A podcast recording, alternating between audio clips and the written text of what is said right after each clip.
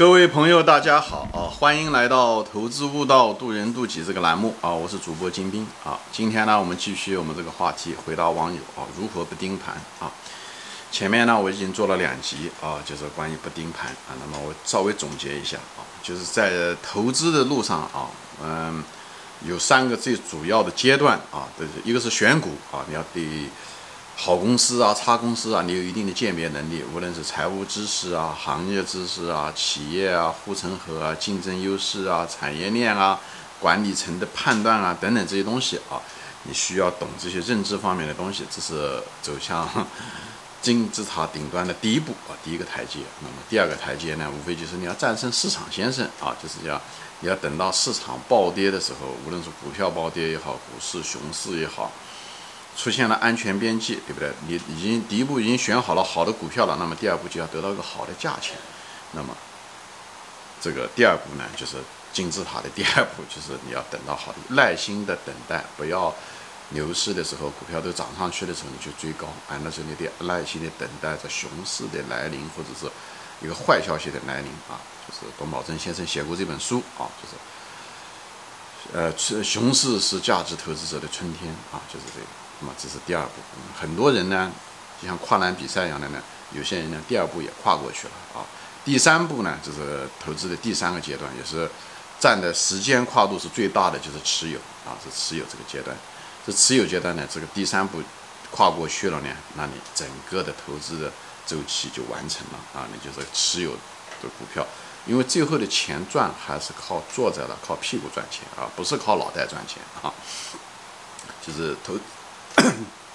投资是脑袋决屁股决定脑袋啊，开玩笑。所以呢，但是在这持有呢，却正好呢又占有百分之九十的时间啊。但是遗憾的就是这个百分之九十的时间呢，却让大多数人都倒在了黎明前的黑暗，并不是因为股价低导致了黎明前，它就是难以耐住这个漫长的。这个等待的时间是百分之九十的时间，你百分之九十的时间呢，又是百分之一个股票，哪怕是一个超级牛股啊，它百分之九十的时间都是在下跌或者在震荡中，它上涨也就那么百分之五到十的时间。所以为什么持有这个阶段会失败呢？那么这个失败的时候，一个很大的一个原因啊，当然原因有诸多种啊，有的人是这山望着那山高啊，这些东西那是犯的低级错误啊。有些人呢，是因为盯盘，所以盯盘是导致很多人持有无法，因为盯盘会导致你各种各样的胡思乱想，就像那个拔苗助长的农夫盯着那个苗的那个每时每刻的盯着那个苗的农夫，啊，那个股票呢比这个苗更糟糕，因为它每时每刻还在变化，所以让你胡思乱想，就会把这股票卖掉啊。所以这样，这盯盘是这个坏习惯，是你最后使。你登上金字塔最后一步持有失败的最主要的原因啊，最主要的原因。那么我前面第二集呢，我就分享了这个是什么原因会导致你盯盘，对吧？我嗯分析了，就这么四五种原因。第一种原因是因为你对这公司不了解，信心不够，所以股价呢，你老是想盯着股价，你总觉得股价会反映着这公司的那那个情况，好像你总觉得股价的上下的。涨也好，跌也好，好像可以帮助你了解这公司怎么样啊？这个这这都是人性啊！股价一涨，你对这公司前途是看的就是非常好啊！你觉得前前途是一片灿烂。股价一下跌，你就开始担心这股市怎么样了？你是不是又想的？你是不是哪地方又得看的又是不对了啊？你这好多开始人开始自我怀疑，都是从股价下跌开始啊！你自我怀疑什么呢？啊，不就是对这这个公司了解的不够吗？对不对？到了关键的时候你就顶不住啊！就像革命的低潮来的时候，你开始怀疑革命是一样的啊！这都是人性啊，就是只是在股市上面反应而已啊！啊，那么第二个原因也前面也讲了啊，就是仓位过重，仓位过重导致了你虽然对这公司非常非常的了解，但仓位过重呢，导致了股价呢，哎，嗯，跌一分钱涨一分钱，对你的资金的这个呃量啊，就是对你的资金的这个曲线啊，就是亏你可能啊。那么十分钟就可能亏掉你一个月的钱，工资都有可能，所以这种情况下对你的冲击很大，最后导致你过于紧张、焦虑，有的时候甚至睡不着觉，最后导致了你迟早就会把股票卖掉一部分，甚至是全部清仓，来缓解你这个荷尔蒙的这种焦虑。所以呢，仓位过重，甚至有的人啊用杠杆，造成你心理的扭曲，这很危险啊。这这也就是我们人啊，都是其实都是动物，我们都是，毕竟是这些荷尔蒙啊造成的这种生物机器人，所以它到时候它就会发作啊。所以呢，就不要让它产生那个条件啊，就是不要重仓啊。那么第三点呢，就是有些人呢就喜欢赚差价啊，他总觉得，呃，这个股票虽然好啊，对不对？那么他想来回的倒腾啊，就是涨上去卖点股份，跌下来再嗯拿回来，最后搞搞呢，他不会你每次都像你如意，像你嗯打那个算盘一样的，对不对？最后你总有失手的时候，失手了你肯定就永远就丢了啊！你本来应该持有这个跟这个女人应该终身为伴的，最后呢，你非要跟她某种原因离婚了啊？你觉得呃还会把她娶回来？最后这个女人被别的好男人娶走了，对不对？这就是。典型的一种丢了西瓜捡了个芝麻啊，为了捡那个芝麻丢了个西瓜，所以得不偿失啊。我个人的经验告诉我得不偿失。那么第四个呢，还是呢，就资金有压力，就有的借钱或者是用的是呃生活费或者是买房子的钱、孩子的学费等等这些，你只要有心理压力，市场会一定会让你这个让你进行考验啊，会让你在撑不住啊。虽然你选对了股票。啊最后呢，你也拿不住，股价一跌，你就因为钱不是你的，或者是钱是不该用在这方面啊，就像一个那位拿的，对不对？一米宽、十米长的一个玻璃的木板、玻璃板，从这个房子跨过那个两个高楼之间，他像走过去一样的那个天桥一样的，他一定走不过去。特别是外面还有飓风的时候啊，那个股价的波动，它会让你做杠杆融资的人穿仓啊啊。所以呢，这个东西就是是大多数人看对做错的原因，好吧？那么今天的这个节目呢，我就是想在谈什么呢？就是除了这些东西，这个分析的这个原因啊，盯盘的原因之外呢，就现在就是主要的是呢，就谈一谈呢，就是怎么样子改掉，对吧？很多人都知道这个，呃，所以呢，你首先要分析一下，你这这四个原因你是不是都有，或者是哪个原因对号入座，把这个原因呢最好把它去除掉，去除掉了以后，看看自己盯盘方面这个倾向是不是可以减弱。如果还没有整个根除呢，那么我分享一下子呢，我的这个解除这个盯盘的这个方法啊，就是呃一些体会吧，或者一些建议。这个建议技术上的建议呢，无非呢是一种一套呢是硬的，一套是软的方法啊。那么先谈硬的方法，硬的方法是什么呢？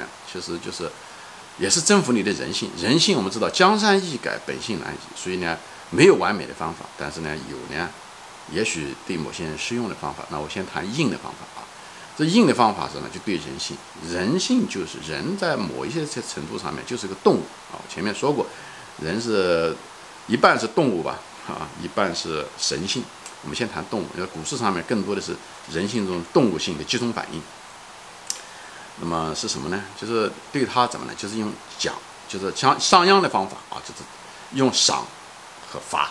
用大棒和胡萝卜啊，用这两种方法呢，把自己训练出来。其实我专门有些节目中谈到过这个怎么样的去掉一些呃不好的一些习惯啊，不好的一些习惯、坏习惯。大家有兴趣可以往前翻一翻啊。这个东西盯盘就是个不好的一个习惯。那么这个不好的一个习惯，那么先谈罚啊，怎么样的罚？罚什么东西呢？就是你做错了，比方说你盯盘，盯盘盯到最后，把你一个心仪的一个姑娘把它卖掉了，的心仪的股票把它卖掉了，不该卖把它卖掉了，想做短期或者是仓位过重等等这种，在这种情况下的时候啊，你要纠正他的时候，很简单，就惩罚自己。你只要发现了自己又犯了这个老毛病了，你出去惩罚自己，就出去跑步，啊，你你什么不不愿意做的，你就做什么。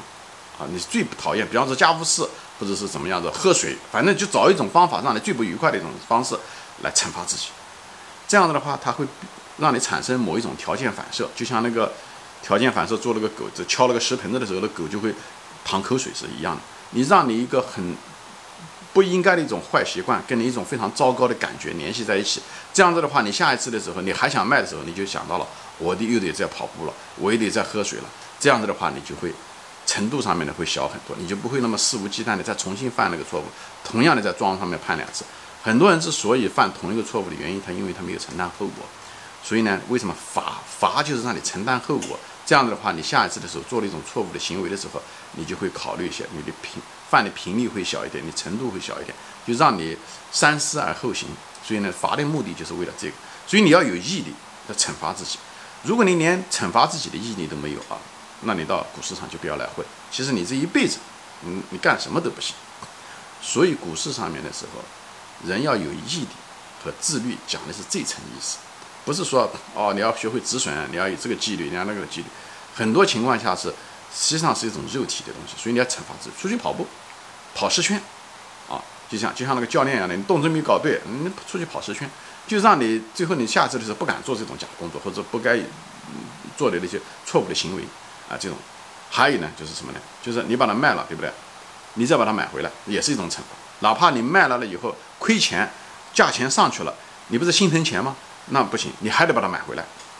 这样的话，你下一次的时候你就不会随随便便把股票卖掉。你觉得卖了以后我亏的钱更多，因为得更高的价钱惩罚自己把它买回来。所以呢，这时候的时候，因为。这种情况只有只有自己啊，就是你确实如果只有一个人的时候啊，你如果有朋友有家里面，那会更好，那我后面会谈。所以在这种情况就是法，就是靠这种情况，你只要是比方说盯盘短期效益把它卖了，卖了以后马上意识到以后纠错的第一个方法就把它买回来，不管多高的价钱都把它买回来，用用钱来惩罚自己，或者是用肉体来惩罚自己，出去跑步，好，这出去跑步也是一种方法，这就是法，这是硬方法中的法。那么硬方法中的赏是什么呢？就是你只要做对了，比方说这个我终于就像戒烟一样的，我今天没盯盘，那奖赏一下自己，喝吃个爱吃，嗯冰淇淋对吧？我喜欢吃冰淇淋，那就奖赏一下自己。如果这一个星期都没有啊看盘，对不对？那么我们出去吃一顿饭，或者到哪去怎么样看个电影等等这样，给就是给自己建立这种条件反射的这种回路，无论是罚的回路还是你只要坚持。一个人，我在节目中说过，你如果想培养一个好的习惯，你是大概重复个二十次到三十次，有的人说二十三次，有的人二十七次，不管是什么，就一般的在心理上面，人们做过试验，二十次到三十次的时候，你基本上差不多了。你如果盯盘啊，你如果能够连续二十几天不盯盘，你基本上就可以做到这个不盯盘以后，你就会越来越轻。如果你偶尔如果只有盯盘了，马上戒掉它，你可以犯错误，但是马上不能让这个错误。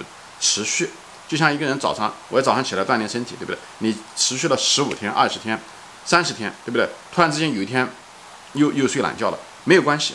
第二天的时候继续不睡懒觉，那也可以。慢慢慢慢的就把这东西给改掉了。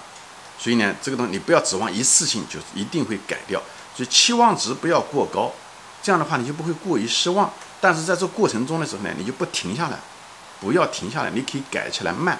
但不能停，这个是个关键，好吧？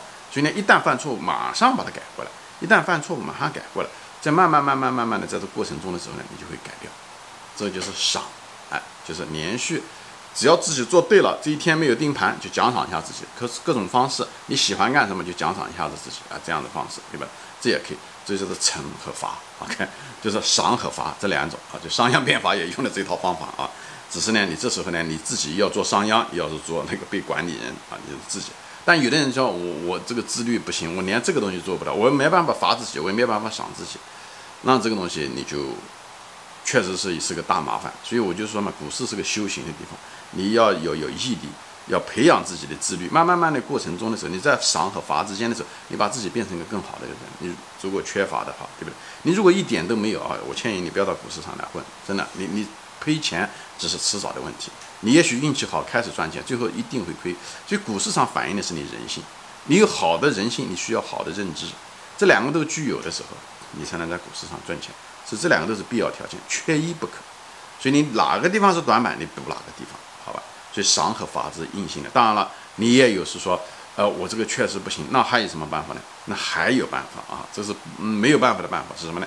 你就依赖朋友，啊。比方说，说我在别的节目中说过，你买了这个股票，其实大家可能也也能猜到，你买了这个股票，你不想卖掉，对不对？你怕盯盘，你你就把这个账号给你的朋友，啊，你哪个你相信哪个朋友，他在关键的时候不会听你乱说，你就把这个账号给他，以后他帮你守着这股票，你跟他说这股票到了多少什么价钱我可以卖，否则就不，你你只能用这个办法。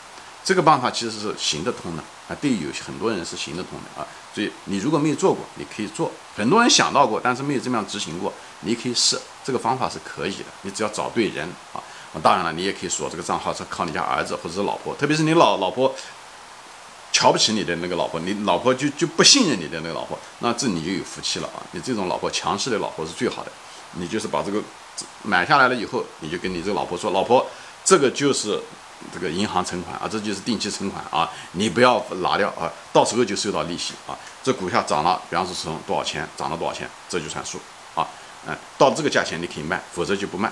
你这个老婆就把它当成一个定期存款拿着就行了，你儿子也可以。这也是方法，这也是对每个人其实都适合的啊，就大多数人都是适合的。你找一个你相信那个人去做这件事情，特别是那个人瞧不起你的人，跟你又有利益关系的人，啊，这种人其实更最适合的啊，最适合的就是这种人。你到时候你说话的时候，在他面前没有微信，你想要解码，你想把账号拿回来，他不听你的，因为他只有不尊重你，他瞧不起你。他才不会听你的，对不对？你如果找一个他对对你是是你的粉丝，或者是他相信你的人，那你一说话，他可能就改变主意了。他觉得他耳朵跟着软就听了你的，那这个事情就失效了。所以这个东西，这个所以大家可以试一试啊，不行也没关系嘛，你一分钱也没亏，对不对？每个人的性格不一样，所以呢，我用的这些方法呢，只是有对有些人适用，对有些人也许不适用，也许某一种方法对某一些人适用，好吧？是这样的。还有一个是什么呢？